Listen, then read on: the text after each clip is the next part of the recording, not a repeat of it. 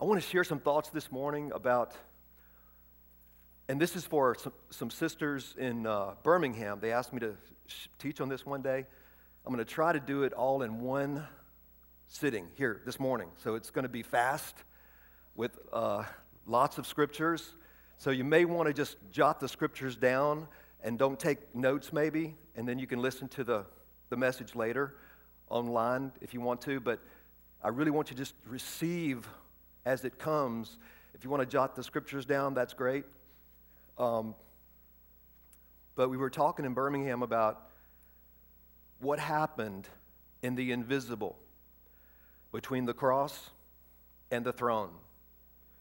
I want to share what the scripture teaches about what happened in the invisible reality from the death of Jesus to his burial to his, his resurrection and his ascension to the throne. From the cross to the throne, what happened in the invisible. It's powerful, it's full of truth, it will correct a lot of misthinkings, misthoughts, and wrong thinking about the gospel. And I think it'll be, it'll be a blessing because it's the reality of what happened behind the scenes that we could not see with natural eyes. But the scripture tells us what happened. It's awesome. Father, I pray that by the power of your Holy Spirit, that you would grant to us eyes that see. May the eyes of our heart be enlightened, the eyes of our new heart that you have given us in Christ. And may the mind of Christ that you have given us through the gift of the Holy Spirit be engaged May that mind that is in us, which is also in Christ Jesus, be engaged by the Holy Spirit to re- receive truth that is not of this world, unseen realities of what happened on that tree, as He also endured your death, Lord, as you descended into Sheol and rose again on the third day. Father, I pray by the power of your Holy Spirit that we would see these things and that it would be life to us life and peace. For the mindset on the things of the Spirit, life, bring life and peace. Thank you, Lord, for your great love. And may in all of this, Lord, may we see behind it all an everlasting love, a great love, that you would give all that you had that we may have all that you are an everlasting love.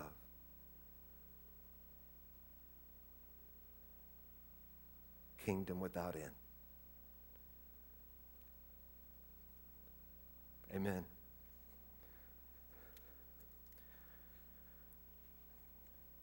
Okay, if you would, let's look at Philippians chapter 2, please. Philippians chapter 2. Philippians is right after Ephesians and before Colossians. Philippians chapter 2, verse 1 through 11. if therefore there is any encouragement in Christ, if there is any consolation of love, if there is any fellowship of the Spirit, if any affection and compassion, make my joy complete by being of the same mind, maintaining the same love, united in spirit, intent on one purpose. Do nothing from selfishness or empty conceit, but with humility of mind. Let each of you regard one another as more important than himself. Do not merely look out for your own personal interest, but also for the interest of others. Have this attitude in yourselves, which was also in Christ Jesus who, although he existed in the form of God, did not regard equality with God a thing to be grasped, but he emptied himself, taking the form of a bondservant, and being made in the likeness of men. And being found in appearance as a man, he humbled himself by becoming obedient to the point of death, even death on a cross. Therefore, also God highly exalted him and bestowed on him the name which is above every name, that at the name of Jesus every knee should bow of those who are in heaven and on earth and on earth and under the earth, and that every tongue should confess that Jesus Christ is Lord to the glory of God the Father. Awesome. You know, we talk about how we are, God has made us holy, and God has made us righteous, and that is so true, that is so awesome. But let us never forget at what great price, at what great price He made us holy, at what great price He made us righteous in Himself. It's awesome. And to receive that gift of righteousness, to receive that gift of holiness, honors the Son of God. It honors his suffering. It honors his work. It honors the Father. It glorifies the Father. And for us to think we're not righteous or not holy and to let legalism creep into our thinking to think that we can add something to what the Son of God has done does not honor the Father. And that's why, you know, our passion here at Grace Church is to proclaim the awesome work of the Son, the finished work of the Son, that all who see and believe may enter into his rest and glorify the Father through the Son by boasting in the Son and boasting in what He has done. It's awesome. So let's look at this. This is so cool. You know, just, just real briefly, I've, had, I've heard some people say that people that hold to the, to, the, to the teaching that's kind of going around the church concerning Christian universalism or universal reconciliation. Uh, there's a, the teaching that's kind of going around a, a few circles saying that everybody's going to be saved and everybody's going to go to heaven. Um, and they quote this verse sometimes where it says, Every knee shall bow, every tongue confess that Jesus is Lord, everybody who's in heaven, on earth, or under the earth. And they use that as a, a verse to say that, see, everybody's going to believe. But, saints, that doesn't believe, I mean, that doesn't teach that everybody who confesses him as Lord believes in their heart and receives him as their Savior. Um, in fact, Hebrews chapter 10, verse 9 through 14, Hebrews 10 9 through 14 says that he sits at the right hand of God the Father until his enemies be made a footstool for his feet. His enemies will confess him as Lord, but they are a footstool for his feet. You see? So, yes, everybody will confess him as Lord, but don't think for a minute that those who have rejected the Son, who hate the Son, who re- resist the Son, have any place in the kingdom of heaven or any inheritance in the kingdom of heaven. Um, so just be aware that. That's circulating among some circles. Um, and what is the real enemy of God? The real enemy of God are those who refuse to submit themselves to the gift of righteousness. That's really the enemy. The Lamb who sits upon the throne has finished the work. The enemies of the cross, Paul said, are those whose God is their belly. He's, ref- he's referring to dietary laws, who say that I'm righteous if I don't eat certain foods, whose God is their belly.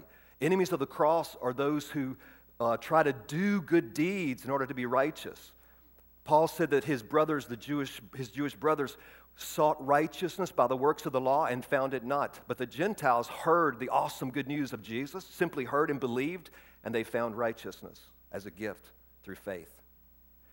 He would be the stumbling block of the Jew, the scripture says. Christ himself, the stumbling block. Why? Because they would seek righteousness by their own efforts and not understand that righteousness can only be given, only be given by God. So he has become the stumbling block of, of many. Jesus said that he would be the rock that men would stumble over, and those who stumble over this rock, that that very rock would crush them.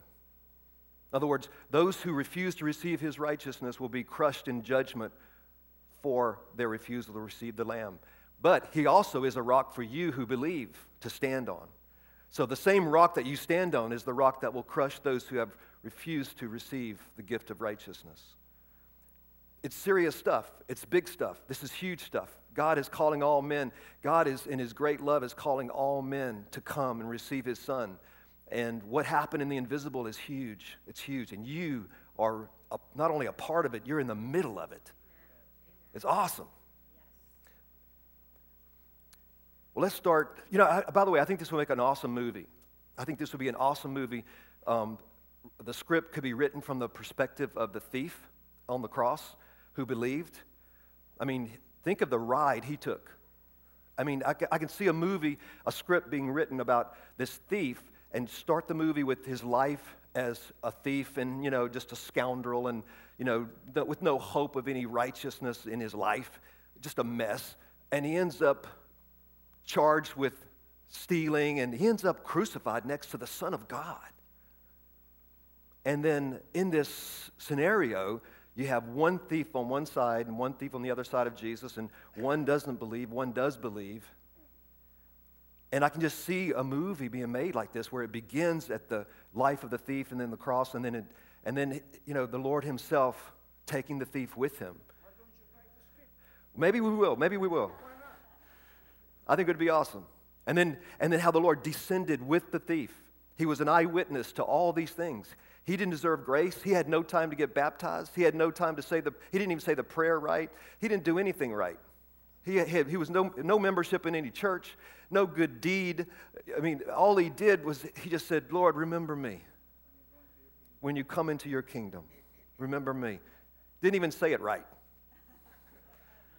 And Jesus, Jesus pushed up on the cross and looked to him and said, Truly, truly, I say to you, this day you will be with me in paradise. And that's what the heart of God is that He would be with us and we would be with Him. That's, that's everything.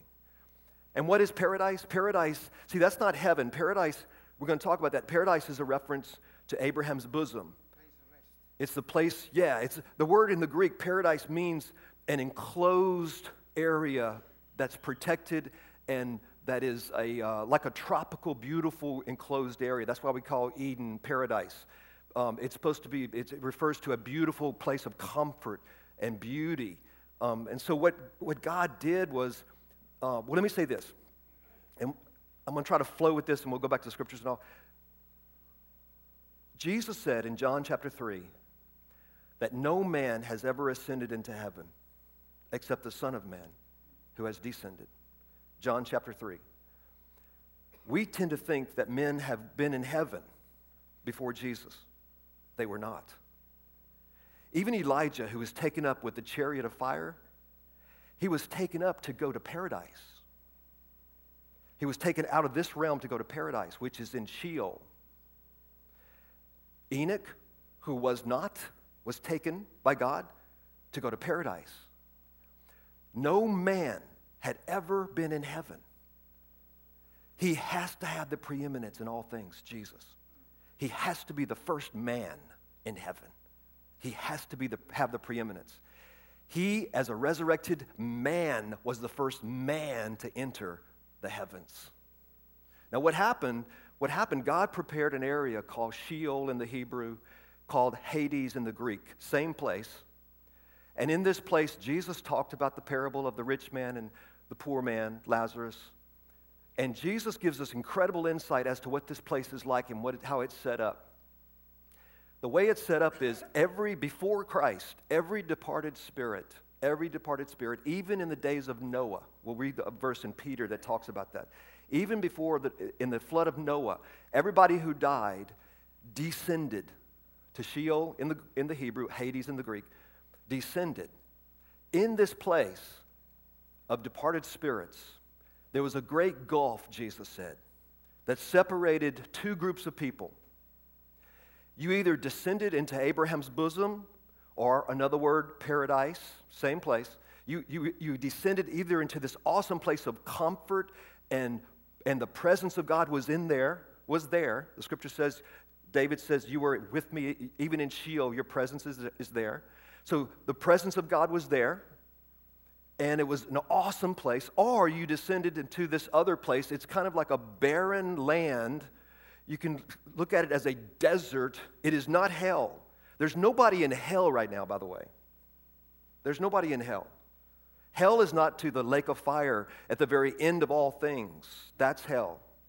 What people are in now who have not believed are in the place where you saw the rich man who said, he's a wandering spirit. He says, Can you take me a, just a bit of water to touch my tongue? I'm so thirsty.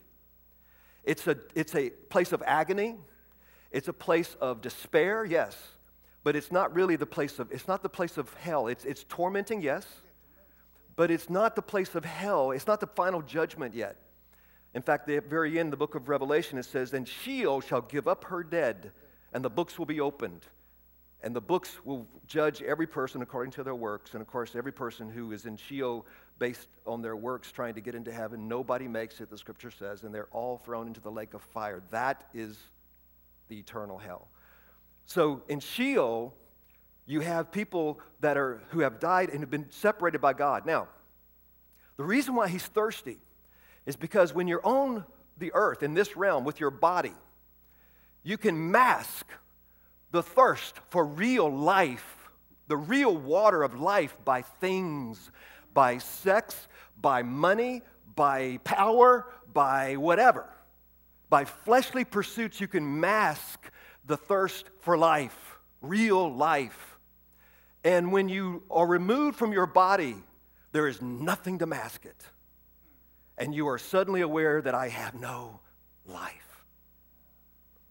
I am dead, spiritually dead, but I'm still alive in the sense that I am an entity, I'm a being now that is tormented because I never received his life. Now, those who, who died and fell into Abraham's bosom, were placed in Abraham's bosom, they, in, in, a, in a way we can't really explain, God in his very presence kept them comfort, comforted. They still had not received life, spiritual life yet. But the life was being, if you can say it this way, pumped to them. It was being given to them until the work was done on the earth. Because, see, if they had the life in them, they would not have descended, they would have ascended. That's why you, saint, absent from the body, is present with the Lord because you have his life. You see, you have what we have as saints in the new covenant is greater than what they had under the old covenant, as Hebrews says. They did not have the life. They saw it afar off, but they did not receive the promise of the Spirit of life. It could not be given. John said the Spirit of God could not be given until Jesus, the man, was glorified. It had to be, the work had to be accomplished on earth, the blood had to be shed on earth, the reconciliation had to take place, he had to be glorified before the Spirit of God could be poured out from the Father through the Son, and the Son's man, the Spirit of man, which was in the Son, could touch your spirit of man and bring the, the conduit of the Spirit of God through the Son into your spirit. You see, it had to be a man. There's one mediator between God and men, the man, Christ Jesus. It had to be a glorified man who was God and man, so that the Spirit of God in him could flow through his human spirit, touch your human spirit, so your human spirit could, could, could relate to his human spirit, so the human spirit of Jesus could touch your human spirit, and the, God, the Spirit of God in Jesus could flow through his human spirit into your spirit that could not happen until Jesus was glorified, and that's exactly why the Apostle John says Jesus was not yet glorified. I mean, that the Spirit was not yet given in a regenerative way until Jesus was glorified. Now, the Spirit was given in the Old Testament in, in a, not in a regenerative way, but it, the Spirit would come and fall upon them and lift and fall and lift. That's why David says, Take not your Holy Spirit from me. The Spirit would fall upon the kings and the prophets and the priests, and that was God's way of moving through them, much like in Sheol and in Abraham's bosom. The same kind of thing. The Spirit would be there, but not in them not in a regenerative way, see? So what happened was that this, and by the way, the reason why there are two thieves on either side of Jesus is because God is saying there, the Father is painting a picture that Jesus died for all men, whether they believe or not. Whether they believe or not. Look at this, saints. This is so awesome. In Luke chapter 23. Let's look at this real quick. Luke chapter 23. Luke chapter 23. And by the way, you ask yourself, how, do you, how does God decide which side you fall in? How does God decide which one goes to the desert and which one goes to Abraham's bosom, awaiting the final sacrifice on earth so they can be released from Hades? The scripture says it has always been, always been by grace through faith that men have been saved. Always. Never been by law. Never. Never. The Lamb was slain before the foundation of the world. God would relate to man in, in, in an eternal way only by grace through faith. Now, on the earth, he judges men according to the law, sometimes because of a covenant of law on a temporary basis, yes, but that was temporary. That was then. This is now. The fulfillment has come. But always, always, the eternal destiny of any man, any woman has always been determined because of God's grace and faith.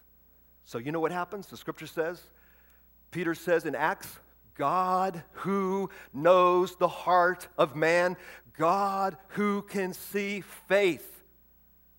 Peter said that. He said that in reference to the, to the time he went to Cornelius' house and he was speaking. He was sent there by an angel to go speak the gospel to the, the Gentiles in Cornelius' house. And, and the Spirit fell upon them as he was speaking. They never said, We believe with their mouth. They never got baptized. Well, not before the Spirit came, they got baptized after. But they, they never did anything that we think they have to do to receive the Spirit. But why? Why? Because as the word went forth, remember what Cornelius said? We are here by God's direction, and we have been told by the Lord to hear you and receive you. And every word you speak, we receive. You realize one of the secrets to receiving power and revelation is what Paul said You received us not as mere men, but as it is truly, we are speaking the words of God. If you receive a man as just a man and not receive his words as the words of God, then Paul says it will not effectually work in you who believe. I do not mean by that that you take everything a man says. We search the scriptures to see if these things are true. But, saints, you can hear the voice of God. You need no man teach you, but the anointing which abides within you shall lead you into all truth. So when you hear someone that you respect, that you know, that you know a relationship with, and you and they're speaking open your heart and say, Lord, if I want to hear only your voice, and if a, man, if a man's voice is in that mix, I don't want to hear it. But I want to hear your voice. And believe, receive. Paul says, Because you received us not as mere men, but as it is, we are the servants of God, bringing his word. The word you've received effectually works in you who believe. It's one of the secrets of the, of the power of God as, you, as the word of God goes forth. And so so Peter says, as he was speaking, the Spirit fell. So Peter is explaining this to the Jews back in Acts 15 when the Jews and all the leaders of the church got together about this issue of the Gentiles coming into the faith. And Peter says, God who sees the heart and sees faith in the heart gave them the Spirit like he gave us. You see, God sees faith in the heart. God sees the heart. We don't know all the answers, but I'm going to tell you this.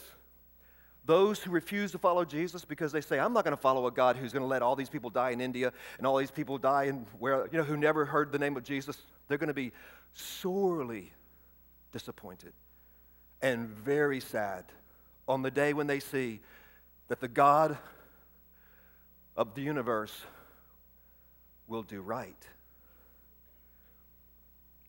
God sees the heart.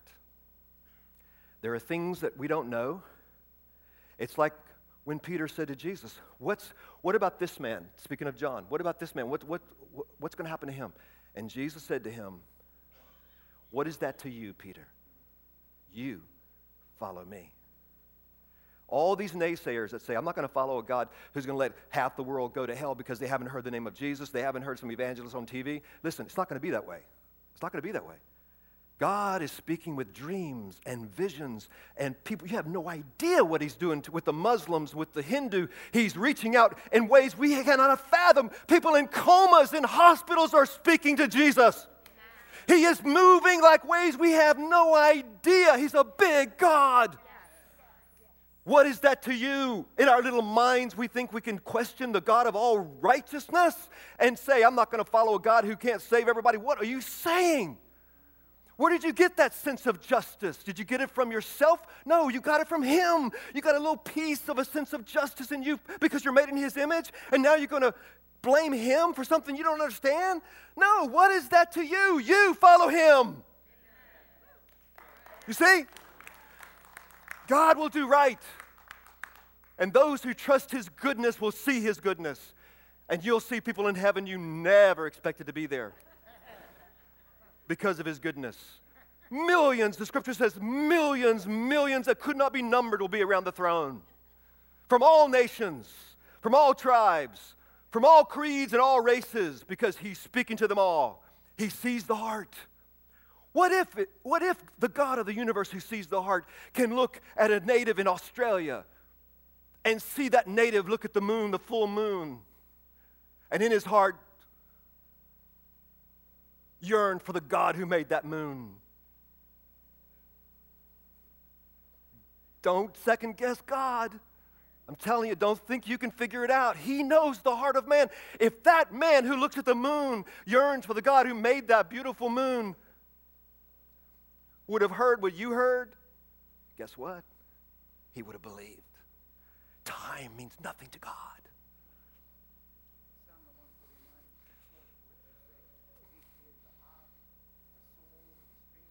Yes, yes, yes, yes, yes. Yes, yes. Jesus said when he went to the cross, he said, Now is the judgment of this world. Now is the judgment of this world. What happened in the invisible? Man saw a man hanging on a tree. God saw the beginning of the dark clouds gathering. The whole earth went into darkness for three hours when he was on the cross darkness. Saints, it was the judgment of the world, of which Noah's flood is but a picture. He blotted out all flesh in Noah's flood, a picture of what happened on the cross. He blotted out all flesh. He became sin for us for all sin, for all people, for all time. He offered him up, himself up by the eternal Spirit. Out, he was in time but out of time. As he offered himself up by the eternal Spirit, that work was effectual from the foundation of the world. The Lamb slain before the foundation of the world in a mystery we cannot explain. We can only get glimpses of it and believe it. And, it, and this awesome reality that God has done this, He's moved the whole human race into death and judgment. He has cleansed the earth, just like in the, in the days of Noah. When Noah went through the flood, on the other side, they went, so to speak, into a new earth, a cleansed earth, with a rainbow of no more judgment, a promise of no more judgment. The ark speaks of Christ after the flesh, the rainbow speaks of the ascended Christ after the Spirit, after the order of Melchizedek. He's, he's, that's the rainbow from his throne. The scripture says, I'll take my bow and put it in the sky. Ezekiel saw the throne of God and had a rainbow around it. He says, I'll take my bow from my throne and put it in the sky. I tell you, my word is sure. I shall not hold your sin against you again, for my high priest ever lives to make intercession. And that word, like Clark says, that word is not just praying for you, it's not just intercession like he's praying for you to make it. Intercession in the Greek there means he stands in your place. He is as you before God, and you are as Him before God. As the scripture says, as He is, so are we now in this world and forever. It's awesome. This work is so powerful. So here we have two thieves. One day I was reading John chapter 19 and verse 28 through 37, and scripture says that there were two thieves crucified with him with him. And the Spirit said, Look at that, with him, with him, with him, with him, with him. And I went, Oh my gosh, Galatians 2.20, we were crucified with him. The reason why, saints, there had to be two men crucified at the same time that Jesus was crucified was to show that his death would be the death of all men, whether they believe or not. See, the Calvinist model, the Reformed thinking model, is that have only one thief and Christ, one believer and Christ. A limited atonement. That's not the model, that's not the picture the Father drew. The Father had two thieves. One believed, one did not, but he died for both. He was crucified with them and they with him. See, that's what the Father is saying. One inherited eternal life, the other did not. One descended into Sheol and came into Abraham's bosom. The other descended at the same time and went to the other side, the great gulf between the two. It's awesome. This, let's look at 1 Peter chapter 3, please. 1 Peter chapter 3. I hope I didn't bite off more than I can chew here in the time we have. I'm trying to get it in one session. 1 Peter chapter 3. 1 Peter chapter 3. I love this. This is an amazing insight that Peter gives us. 1 Peter chapter 3, verse 18. 1 Peter chapter 3 verse 18 For Christ also died for sins once for all the just for the unjust in order that he might bring us to God having been put to death in the flesh but made alive in the spirit in which also he went and made proclamation to the spirits in prison. The word now is not in the Greek. It's italicized in your Bibles. He went down and made proclamation to the spirits in prison. Verse 20, who once were disobedient when the patience of God kept waiting in the days of Noah during the construction of the ark, in which a few, that is, eight persons, were brought safely through the water. You know what that means, saints? This is awesome. Contrary to a lot of teaching out there, Jesus did not suffer in hell. He did not suffer in hell. He descended to proclaim something. Listen, when you say that it takes Jesus suffering in hell to finish the atonement or to finish the reconciliation, that minimizes the blood. It is the blood that saves. It is the death of Christ on the tree that saves. It is not suffering in hell. The Son of God would never suffer by the hands of Satan. Never. He would offer himself up as a sacrifice for all of us and then descend to proclaim to the spirits in prison. He descended into Abraham's bosom with this thief. Can you imagine this thief on this ride with him? What a movie that'd make. This thief who was a scoundrel and a thief, and no one believed him to amount to anything. And he gets crucified, but he gets crucified next to the Son of God. And in that simple act of faith, remember me, Lord, he's on the ride of, of eternity. He's an eyewitness. He's an eyewitness to, as what Jesus said, today you're going to be with me in paradise. As Ephesians says, he who ascended first descended. Ephesians chapter 4, verse 7 through 10. He who ascended first descended that he might fill all things. See, first he had to descend to Sheol. He proclaimed, as Peter said, even to those who died before the flood, that the work had been accomplished, that the work had been finished. He was about to take the keys to Hades and lead captivity captive. Or, in other words, set them free from below. See, that's what Jesus meant when he said, The gates of Hades shall not prevail against his church. We hear that about, you know, people use that for spiritual warfare and all that. That's not what that's talking about at all. What he's talking about is the gates of Hades refers to the authority, the gates of the authority. The authority of Hades has to do with man and sin and God. Man cannot pass into the heavens because of sin. The, the authority of Hades, of which the devil loves to, to talk about, holds every departed man in that place unable to pass into the heavens. It's the gates of Hades, the authority of Hades, you see? So man could not pass into the heavens.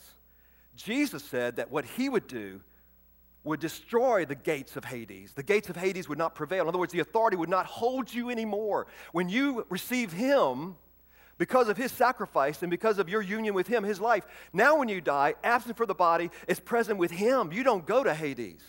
The, the gates of Hades have been busted wide open. You will not go to Hades. In fact, there is no more Abraham's bosom. What happened actually is when Jesus ascended, when he called forth, and by the way, when he ascended on the third day, they didn't, they didn't, they didn't get released immediately. I'll show you in a scripture. Well, I hope I have time. They didn't, they didn't, they didn't, they weren't released immediately. He, he almost, it's almost like he said, I'll be back. he did. It's like he had to ascend first to the Father. No man could touch him. He told Mary. Oh, I love that, that scene where Mary his, came to him. She's distraught that someone's taken his body and he's, in, he's behind her. Mary Magdalene, seven demons cast out of her. He's the first one he appeared to. And she's distraught. Someone stole his body. And Jesus says, Mary. He recognized her voice. She recognized his voice immediately. Mary. She thought he was the gardener. You see, I heard a brother say, I think it was Stan up in North Carolina, said, he said, see, that's the last Adam. He's back in the garden.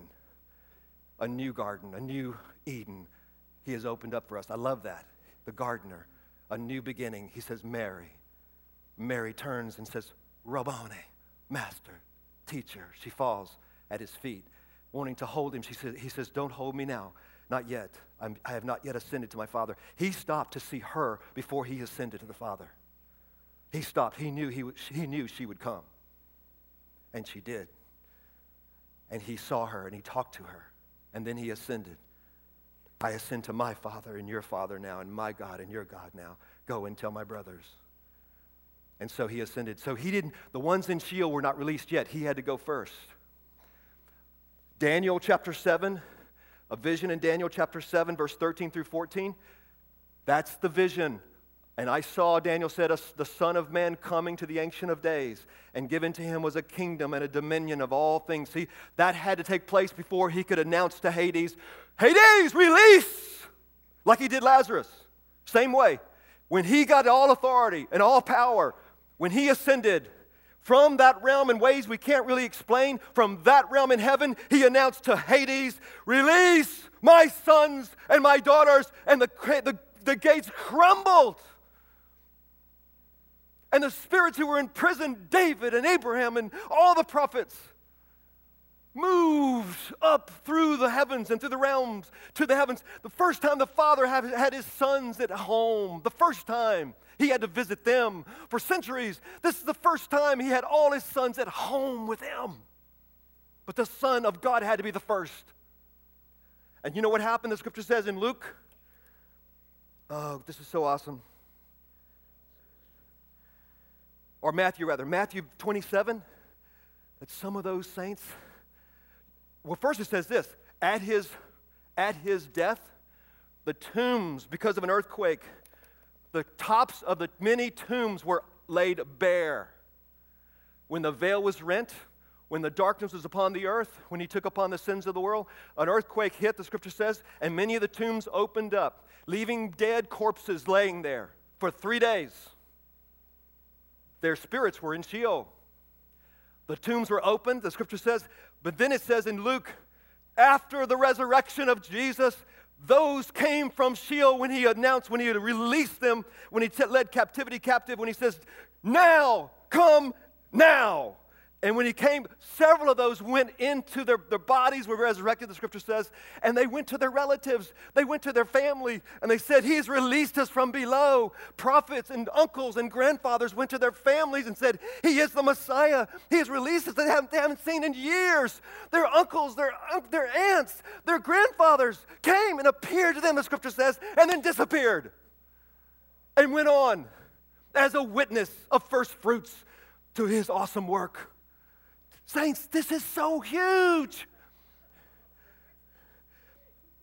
Matthew 27, 51 through 53, John 20, verse 11 through 18, Daniel 7, 13 through 14. And then he ascended. After he called them forth, then Jesus appeared to them for 40 days. He would appear and disappear, appear and disappear. What he was doing, saints, he was training them to believe and know I'm with you even though you don't see me. For 40 days of training, he would appear out of nowhere and they would be, oh my God, Jesus. And they would come through the walls and they would, and they would talk and he would encourage them. He would encourage them and then, and then disappear for 40 days. Imagine that 40 days. That's a long time. 40 days for the same people, the same group. He would appear, disappear. They'd be walking along the road thinking about this is, like Clark says, they were in awe. They were in awe of what was happening. They were just in awe. And he would appear. Oh my God, you know, he would say, Be encouraged. Be encouraged. It is done. It is finished. Do you have any bread? Do you have any honey? And he would sit and eat with them. He'd break the bread, disappear. They would tell the others. Think of the stories they had in 40 days. Yes, he appeared to us by the lake. Yes, he was in, we were in the shopping. We were in the marketplace. He appeared in the alley. In the alley. He appeared to us in the marketplace. He, we were sleeping at night. We heard a noise. We went out. He was there in our front yard. And then he disappeared again. I tell you, it's true. He's with us. He's with us. He's with us always. He's with us always. And that's what he was trying to get across. I am with you always. I don't care how bad a day you had. I don't care how bad you think you are. I don't care what you think you've accomplished or not accomplished. I accomplished all things. I am with you always, even until the end of the world. And then finally, after 40 days, he ascended in their sight so they could see, so they could see him, knowing this was the final time that they would see him unless by his will he would choose, as he did, to reveal himself to Paul, sometimes on the ship, and, appear and still appears to people as he, as he wills. But as a final ascension, he's, he did it before their eyes, that all the witnesses could testify that they saw him begin to slowly rise from the ground as he was looking at them and speaking to them. He didn't have to do it in front of their eyes, but he did, that they might see what is true invisibly. The scripture says he ascended on high and he gave gifts unto men. You know why it says he gave gifts unto men when he ascended on high? Is because the giftings, the apostle, the prophet, the evangelist, the shepherd, the giftings are to be a minister, ministers of the ascended life. He, he ascended on high and gave gifts unto men. He ascended on high is a reference to the finished work, to sit at the right hand of God. His ministers are to minister the finished work, the ascended life in power. And that's why he gave the gifts upon the ascension, because it was finished. And he was giving them the power of his own ascended life to minister this truth, that the body might be built up, that the body might become ministers of this truth and this reality, that until we all come to the fullness of the revelation of the Son of God and his life being our life. I'll close with this. Ephesians chapter 1. Ephesians chapter 1.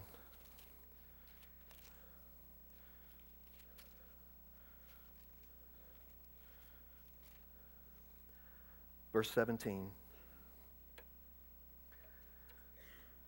Paul is praying, and he says, Oh, I pray. And this is in closing. I pray. Paul says, I pray, verse 17, Ephesians chapter 1 that the God of our Lord Jesus Christ, the Father of glory, may give to you a spirit of wisdom and of revelation in the knowledge of Him. I pray that the eyes of your heart may be enlightened, so that you may know what is the hope of His calling, what are the riches of the glory of His inheritance in the saints, and what is the surpassing greatness of His power toward us who believe, in accordance with the working of the strength of His might, which He brought about in Christ when he raised him from the dead and seated him at his right hand in the heavenly places, far above all rule and authority and power and dominion and every name that is named, not only in this age, but also in the one to come. And he put all things in subjection under his feet, all things, and gave him as head over all things to the church, which is his body, the fullness of him who fills all in all. And then, chapter 2, verse 4 for God being rich in mercy, chapter 2, verse 4, for God being rich in mercy, because of his great love with which he loved us, even when we were dead in our transgressions, made us alive together with Christ. By grace you have been saved, and raised us up with him and seated us with him in the heavenly places in Christ Jesus, in order that in the ages to come he might show the surpassing riches of his grace in kindness toward us in Christ Jesus. Father, thank you so much for helping us see these things. Lord, help us behold the, un, the unseen. What a great, awesome work. What an awesome work. For you who descended have also, has also ascended, and if you have filled all things. Oh, Father, we sit with you now in heavenly places in union with you. Lord, we thank you. We thank you. That's all we can do. Just say thank you. Thank you, Father. Amen.